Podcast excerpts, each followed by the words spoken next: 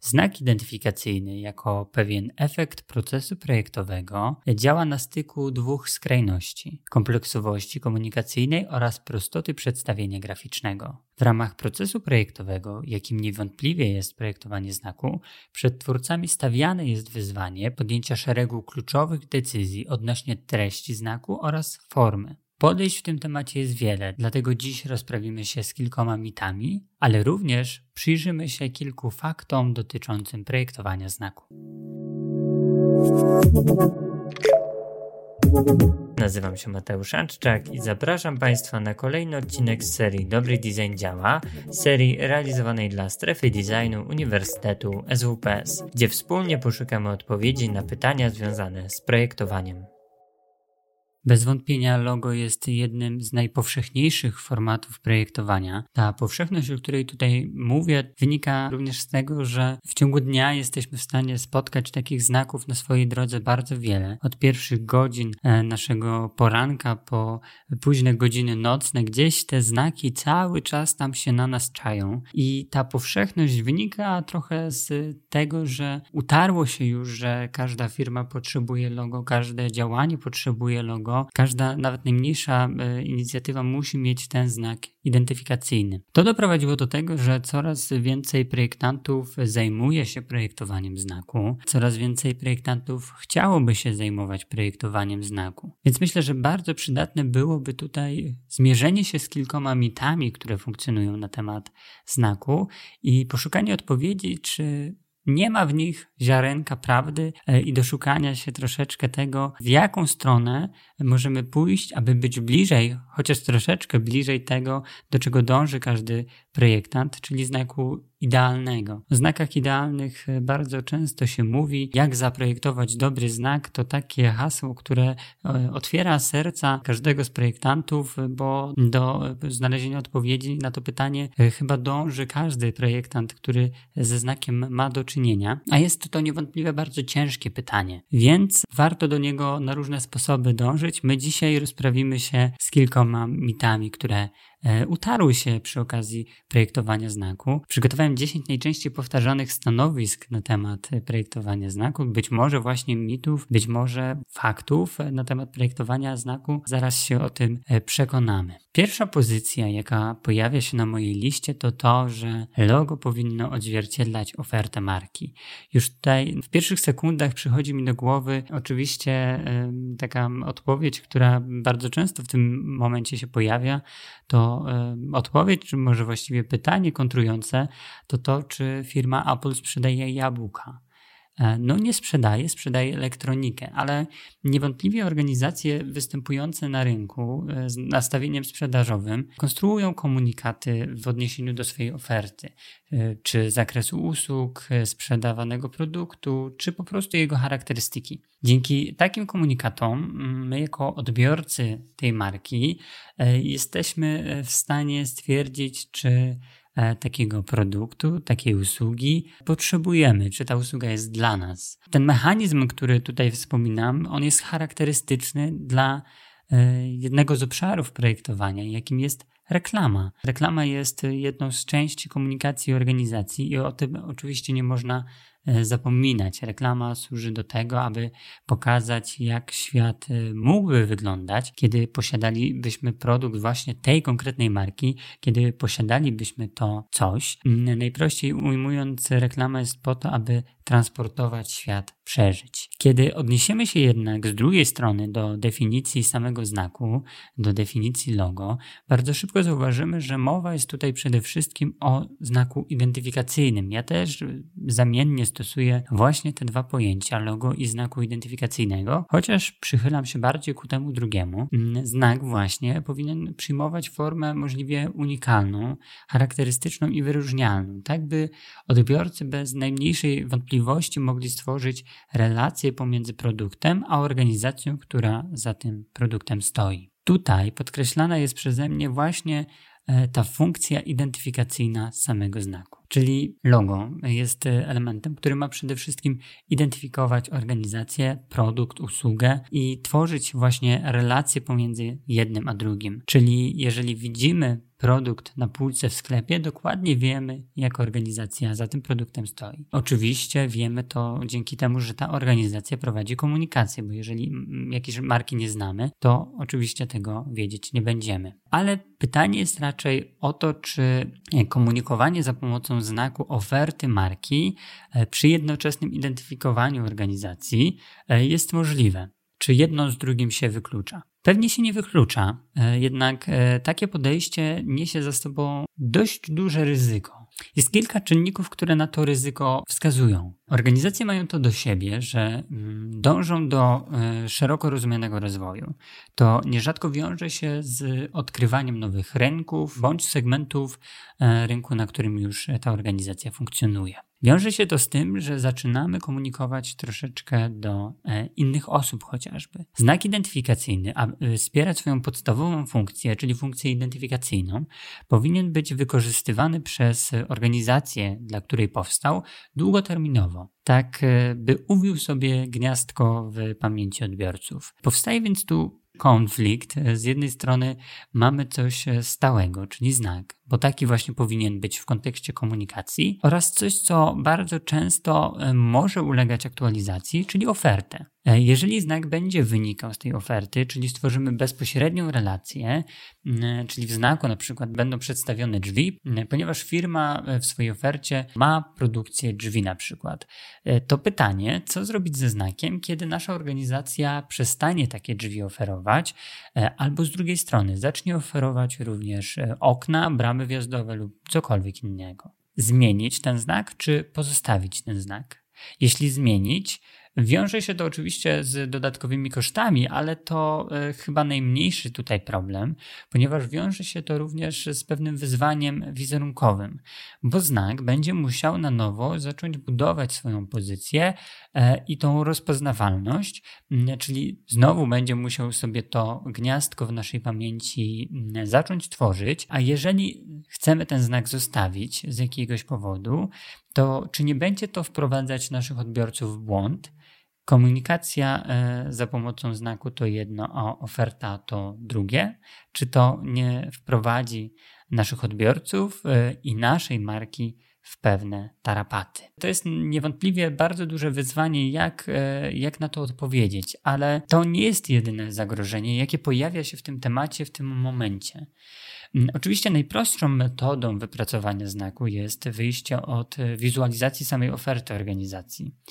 Podczas wielu warsztatów z projektowania znaku, jakie miałem okazję prowadzić, niejednokrotnie widziałem, e, że e, osoby stawiane właśnie przed wyzwaniem stworzenia symbolu dla skonkretyzowanej organizacji, dla konkretnej oferty, kierowały się właśnie tym scenariuszem, e, czyli tworzyły, wizualizowały znaki E, które były mocno związane z samą ofertą.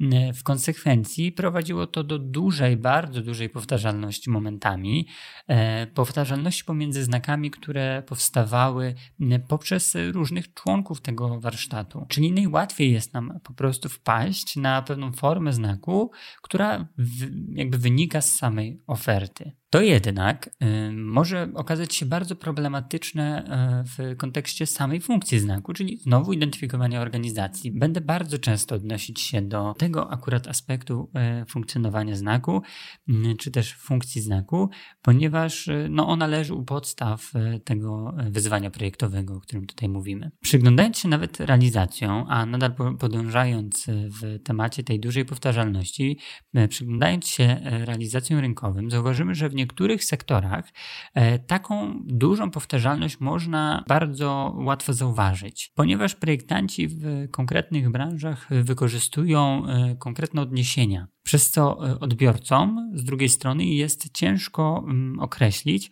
od jakiej konkretnie organizacji pochodzi konkretna usługa bądź produkt. Na pewno niejednokrotnie mieliśmy okazję spotkać się z y, podsumowaniami, z jakimiś wizualizacjami tego, jak dużą y, powtarzalność można uzyskać właśnie stosując takie bezpośrednie e, nawiązania, takie bezpośrednie odniesienia do czy to oferty, czy charakterystyki pewnej branży.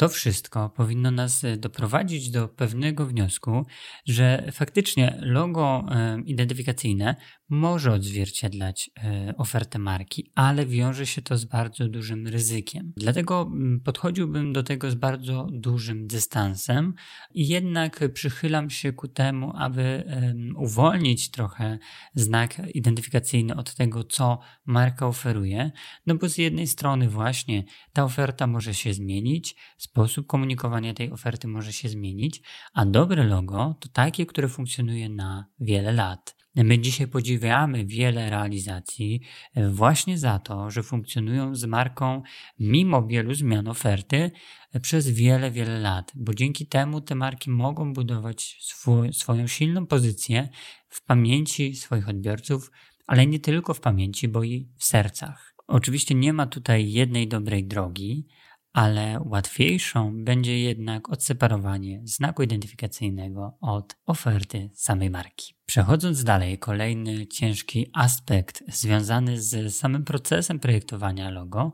to połączenie różnych oczekiwań, również tych estetycznych, związanych z samym efektem tego procesu. Bo kolejny mit, z jakim możemy się spotkać, to to, że logo musi się nam podobać. I tutaj oczywiście mówimy o dwóch perspektywach: o perspektywie organizacji oraz perspektywie odbiorcy. Poruszana przeze mnie kwestia jest dość problematyczna, ponieważ mówimy o czymś mocno niesprecyzowanym i subiektywnym, przede wszystkim subiektywnym. Z jednej strony mamy organizację, z drugiej strony tych wspomnianych wcześniej odbiorców. To teraz pytanie, komu to logo powinno się podobać? W tym momencie do głowy przychodzi mi taka anegdota, która e, wielokrotnie jest powtarzana przez projektantów znaku, czyli sytuacja, kiedy to w formie feedbacku e, słyszymy, że, że logo nie podoba się na przykład żonie. Mimo tego, że się uśmiechniemy przy tej anegdocie, to za nią kryje się bardzo duże wyzwanie projektowe dla samego projektanta, związane z tym, jak zarządzać procesem projektowym, ale też procesem współpracy, aby po stronie samej organizacji, z którą projektujemy, powstało takie zaufanie do, e, do wiedzy i doświadczenia projektanta, również i w kwestii samej estetyki. Ale nie zbaczając jednak z tematu, warto zastanowić się, komu to logo powinno się podobać i czy musi się podobać komukolwiek. Znowu w tym miejscu warto odwołać się do samej definicji znaku jego funkcji, funkcji identyfikacyjnej. To czy łatwo będziemy przywoływać taki znak z pamięci, między innymi wynika oczywiście z faktu estetycznego przedstawienia znaku. Nie możemy o tym zapominać, nie możemy tego ignorować. Znaki, które są bliższe naszej konkretnej, naszemu konkretnemu poczuciu estetyki, będą lepiej lepiej zapamiętywane, ale z drugiej strony znowu warto podkreślić, że to poczucie estetyki jest bardzo subiektywne. Ciężko jest mi wyobrazić sobie sytuację, kiedy znak podoba się wszystkim. Przed znakiem stawiane jest y, bardzo duże wyzwanie, wyzwanie wyróżnienia i identyfikowania naszej organizacji. Istotniejsze jest to, czy znak spełnia warunki formalne, techniczne, niż to, czy odpowiada estetyce każdej z osób, która taki znak zobaczy. Szczególnie dużym problemem może okazać się tutaj organizacja o bardzo rozbudowanej strukturze, kiedy to tych perspektyw do mm, przeanalizowania jest bardzo wiele. Może się okazać, że menadżerzy marki mają jedno stanowisko, a osoby, które nie do końca są związane w sposób bezpośredni z zarządzaniem marki, ale na przykład dla niej pracują, mogą mieć już zupełnie inne mm, zdanie na ten temat, inne poczucie też e, estetyki. Warto w tym miejscu e, zaznaczyć organizacji, zaznaczyć osobom, które tego znaku e, potrzebują, że tak naprawdę znak wychodzi na zewnątrz. On wynika z naszej tożsamości, z tożsamości organizacji i musi to robić w sposób umiejętny, bo nie możemy zapominać o tym, że znak funkcjonuje w szerszym systemie i nie może być z tego systemu odseparowany, bo nie będzie tego systemu reprezentował, a właśnie po to e, on jest, żeby taką funkcję spełniać. To mimo tego, że on wynika z tej tożsamości, tożsamości e, jest kierowany na zewnątrz. To e, odbiorcy powinni ten znak bardzo dobrze pamiętać, powinni ten znak utożsamiać właśnie z jakąś charakterystyką naszej organizacji, ale też powinni za tym znakiem podążać, powinni ten znak pokochać. Więc y, jeżeli mówimy o jakimkolwiek podobaniu się znaku, to e, zdecydowanie istotniejsze jest to, e, czy ten znak przypadnie do gustu naszym odbiorcom, niż to, czy faktycznie będzie zgodny z poczuciem estetyki każdej osoby reprezentującej tą organizację. To jednak, znowu to podkreślenie, wyklucza tego, że znak będzie wynikał z tożsamości organizacji cywilizacji. Z drugiej zaś strony, jeżeli przyjmiemy faktycznie tą perspektywę, że znak mm, ma podobać się naszym odbiorcom, musimy też pamiętać o tym, o czym wspomniałem przed chwilą, czyli o tym subiektywnym podejściu, czyli każdy z nas ma inne poczucie e, estetyki, coś innego nam się może podobać. To mimo wszystko mm, nie zmienia faktu, że powinniśmy dążyć do tego, żeby te znaki były jak najbliższe e, estetyce naszych odbiorców. Ale nadal uważam, że e, w wielu przypadkach jest to nie do osiągnięcia. Dlatego e, istotniejsze niż to, czy znak będzie nam się podobał, jest to, czy go dobrze zapamiętamy. To jest to, o co powinien każdy projektant walczyć. Mm, oczywiście, jak już wspomniałem na początku, wiąże się to z pewną estetyką, ale pamiętajmy o tym, żeby koncentrować się zupełnie na innym wyzwaniu projektowym, bo też e, nie będziemy w stanie zadowolić wszystkich, nie będziemy w stanie przygotować takiej formy znaku, która będzie uważana za piękną dla każdej osoby, która z tym znakiem się spotka. A jak już ponownie zahaczyłem o tą funkcję znaku, możemy przejść do kolejnego pytania, kolejnego wyzwania, które pojawia się przy okazji e, właśnie projektowania logo, to tego, czy logo powinno wpisywać się w pewną praktykę funkcjonującą na rynku. Poprzez to słowo praktyka mam tutaj na myśli pewną estetykę, pewne nawiązania wizualne, pewne symbole, które są używane dość powszechnie właśnie w kontekście konkretnego rynku, e, konkretnej branży e, i mm, odnosząc się tutaj do, do wspomnianej wcześniej funkcji, czyli tego aspektu identyfikacyjnego, o którym tak wiele wspominam. E, znowu takie podejście stoi troszeczkę w sprzeczności do tych podstawowych założeń znaku identyfikacyjnego, ponieważ kiedy będziemy faktycznie podążać za tym, co jest powszechne w kontekście jednej branży, w kontekście konkretnego rynku, doprowadzimy do tego, że nasi odbiorcy nie będą mieli pewnych takich odniesień, pewnych takich charakterystyk, które będą dla nich punktem do tego, aby w sposób e, intuicyjny, bardzo prosty, mm, doprowadzić do tego połączenia, o którym wspominałem wcześniej, czyli połączenia produktu, usługi z konkretną organizacją, która za tąże e, usługą bądź produktem, komunikatem stoi. Więc w bardzo jasny sposób wychodzi nam tutaj pewna sprzeczność, to z czym mm, mimo wszystko nadal się e, mierzymy. Mm, przyglądając się temu chociażby, jak w wielu branżach mm, funkcjonują znaki, e, to, to jednak właśnie taka praktyka, która zakłada mm, pewną nawiązywalność tego, jak te znaki wyglądają, jaka jest charakterystyka. I też trzeba sobie odpowiedzieć na pytanie, na jakim poziomie jest to pewne podobieństwo, bo przychodzi mi do głowy tutaj podobieństwo, pewna właśnie taka praktyka rynkowa, która e, zakłada konkretny typ znaku identyfikacyjnego, mm, przez co większość organizacji faktycznie funkcjonujących na rynku korzystają z konkretnego typu znaku. Mimo wszystko te znaki pozostają wyróżnialne, pozostają charakterystyczne, więc y, też y, to jest istotny aspekt, w jaki sposób postrzegamy tą praktykę. Czy chodzi o nawiązania takie w sposób bezpośredni, czyli do konkretnych symboli, e, do konkretnych rozwiązań wizualnych, czy na przykład jest to takie bardziej otwarte, e, otwarte kryterium, jak właśnie typ znaku, które zakłada to, żeby faktycznie w pewnym sensie też, żeby oddać faktycznie to, jakiej dziedziny dotyczy działanie tej organizacji.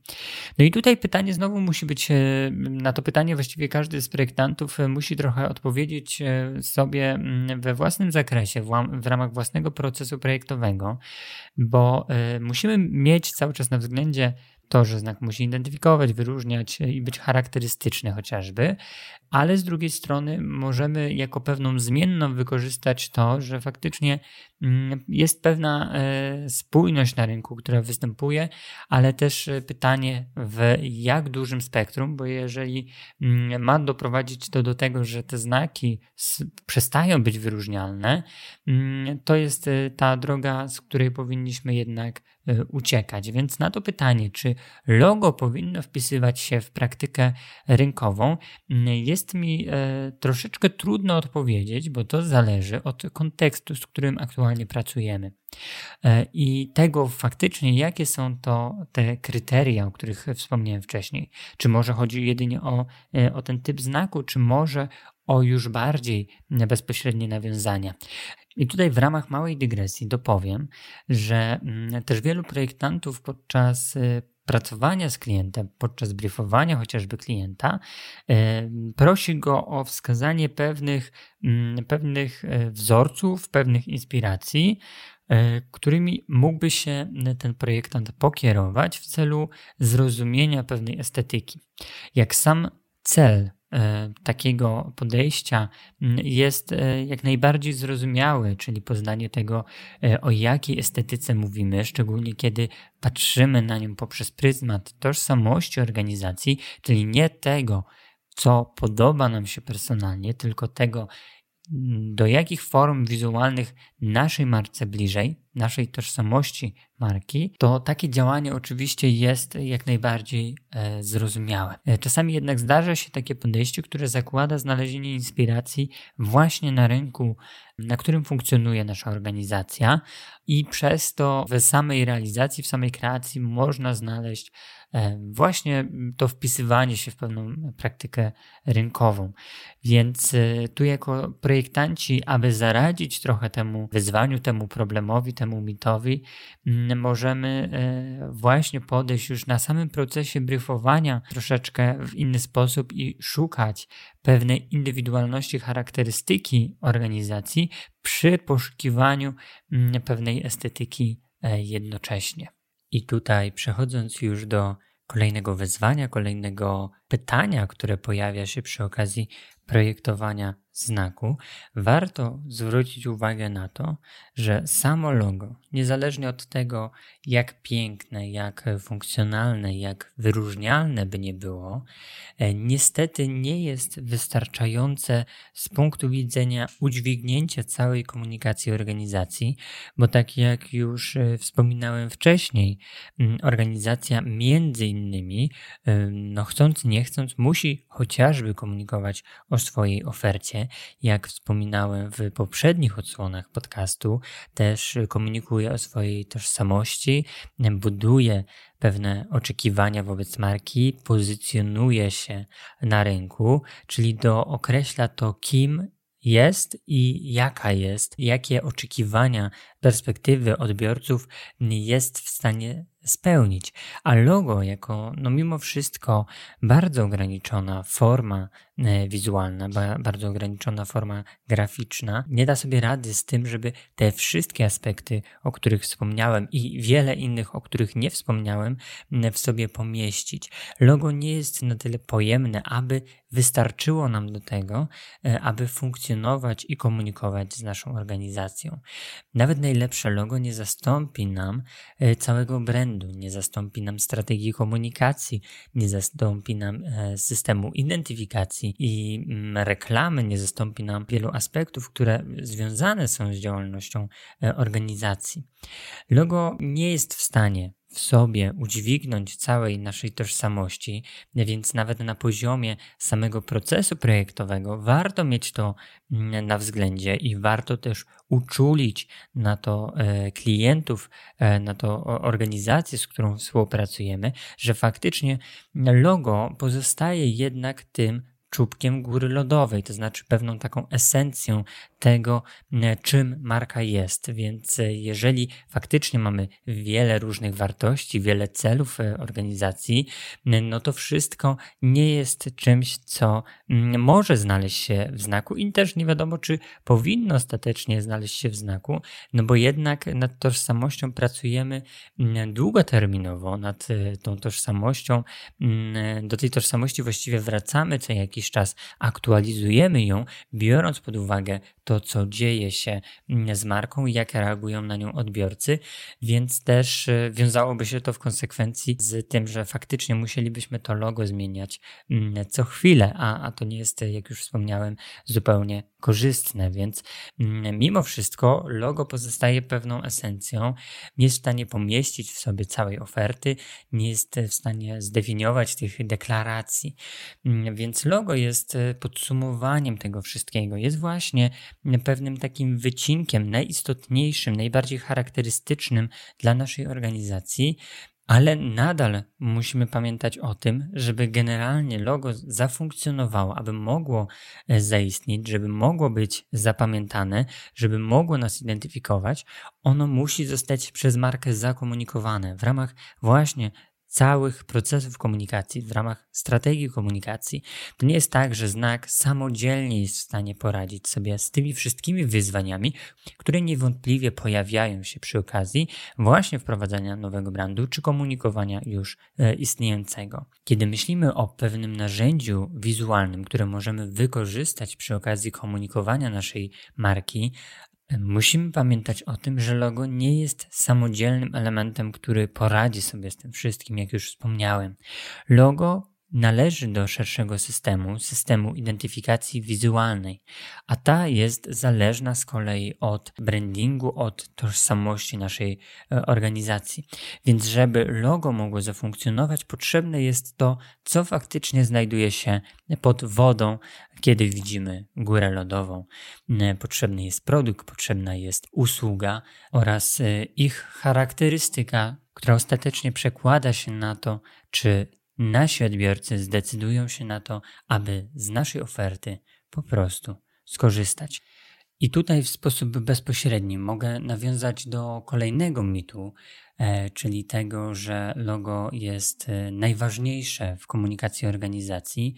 E, dość często możemy odnieść wrażenie, że faktycznie ta praca rozpoczyna się od logo, czyli od elementu, który przez to, że od niego rozpoczynamy, jest najważniejszy, poświęcamy mu najwięcej czasu. To jest jednak złudne, bo musimy pamiętać o tym, że ten znak nie bierze się z niczego. Jak już wspomniałem, powstaje wcześniej tożsamość, powstaje strategia komunikacji, a logo jest jedynie jej efektem, jest jedynie narzędziem, żeby to komunikować.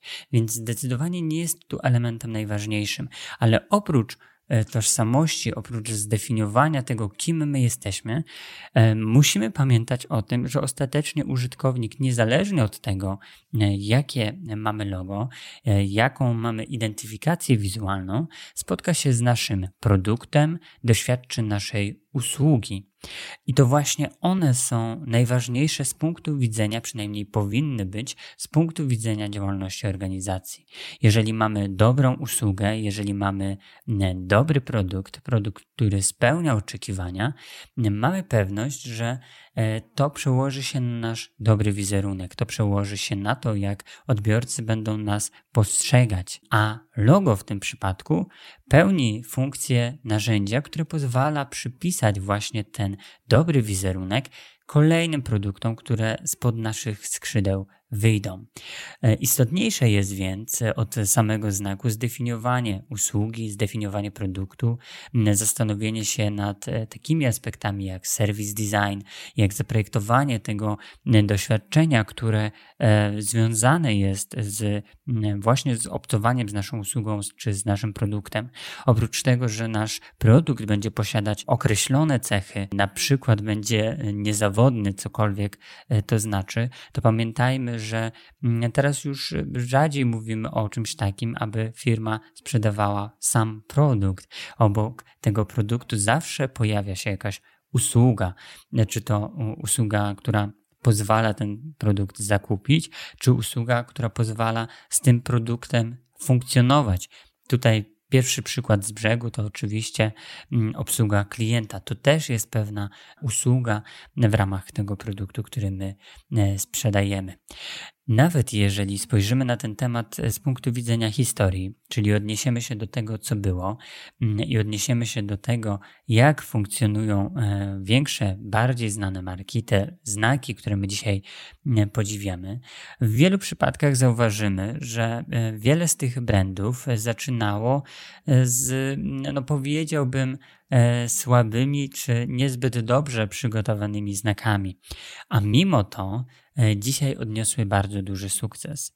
Mimo tego, że sam e, między innymi zajmuję się projektowaniem znaku, to zawsze zwracam uwagę na to, e, aby to znak nie był dla nas wyznacznikiem tego, czy nasza marka jest dobra, bo, bo jak już wspomniałem, możemy mieć dobry znak, ale niezbyt dobre produkty, tylko właśnie, żebyśmy zwrócili uwagę na to, jakie są nasze produkty, jaka jest nasza usługa i czy faktycznie to logo, logo, które ostatecznie będzie tę usługę, ten produkt identyfikować, czy czasem nie jest to coś, co stanowi samą wartość w sobie, czyli mamy bardzo dobry znak, ale już same produkty niezbyt. Zdecydowanie te aspekty tożsamościowe, wracając jeszcze do tego tematu, są dużo bardziej istotniejsze od tego, czy sam znak będzie ostatecznie piękny, czy będzie użyteczny, czy będzie e, wartościowy.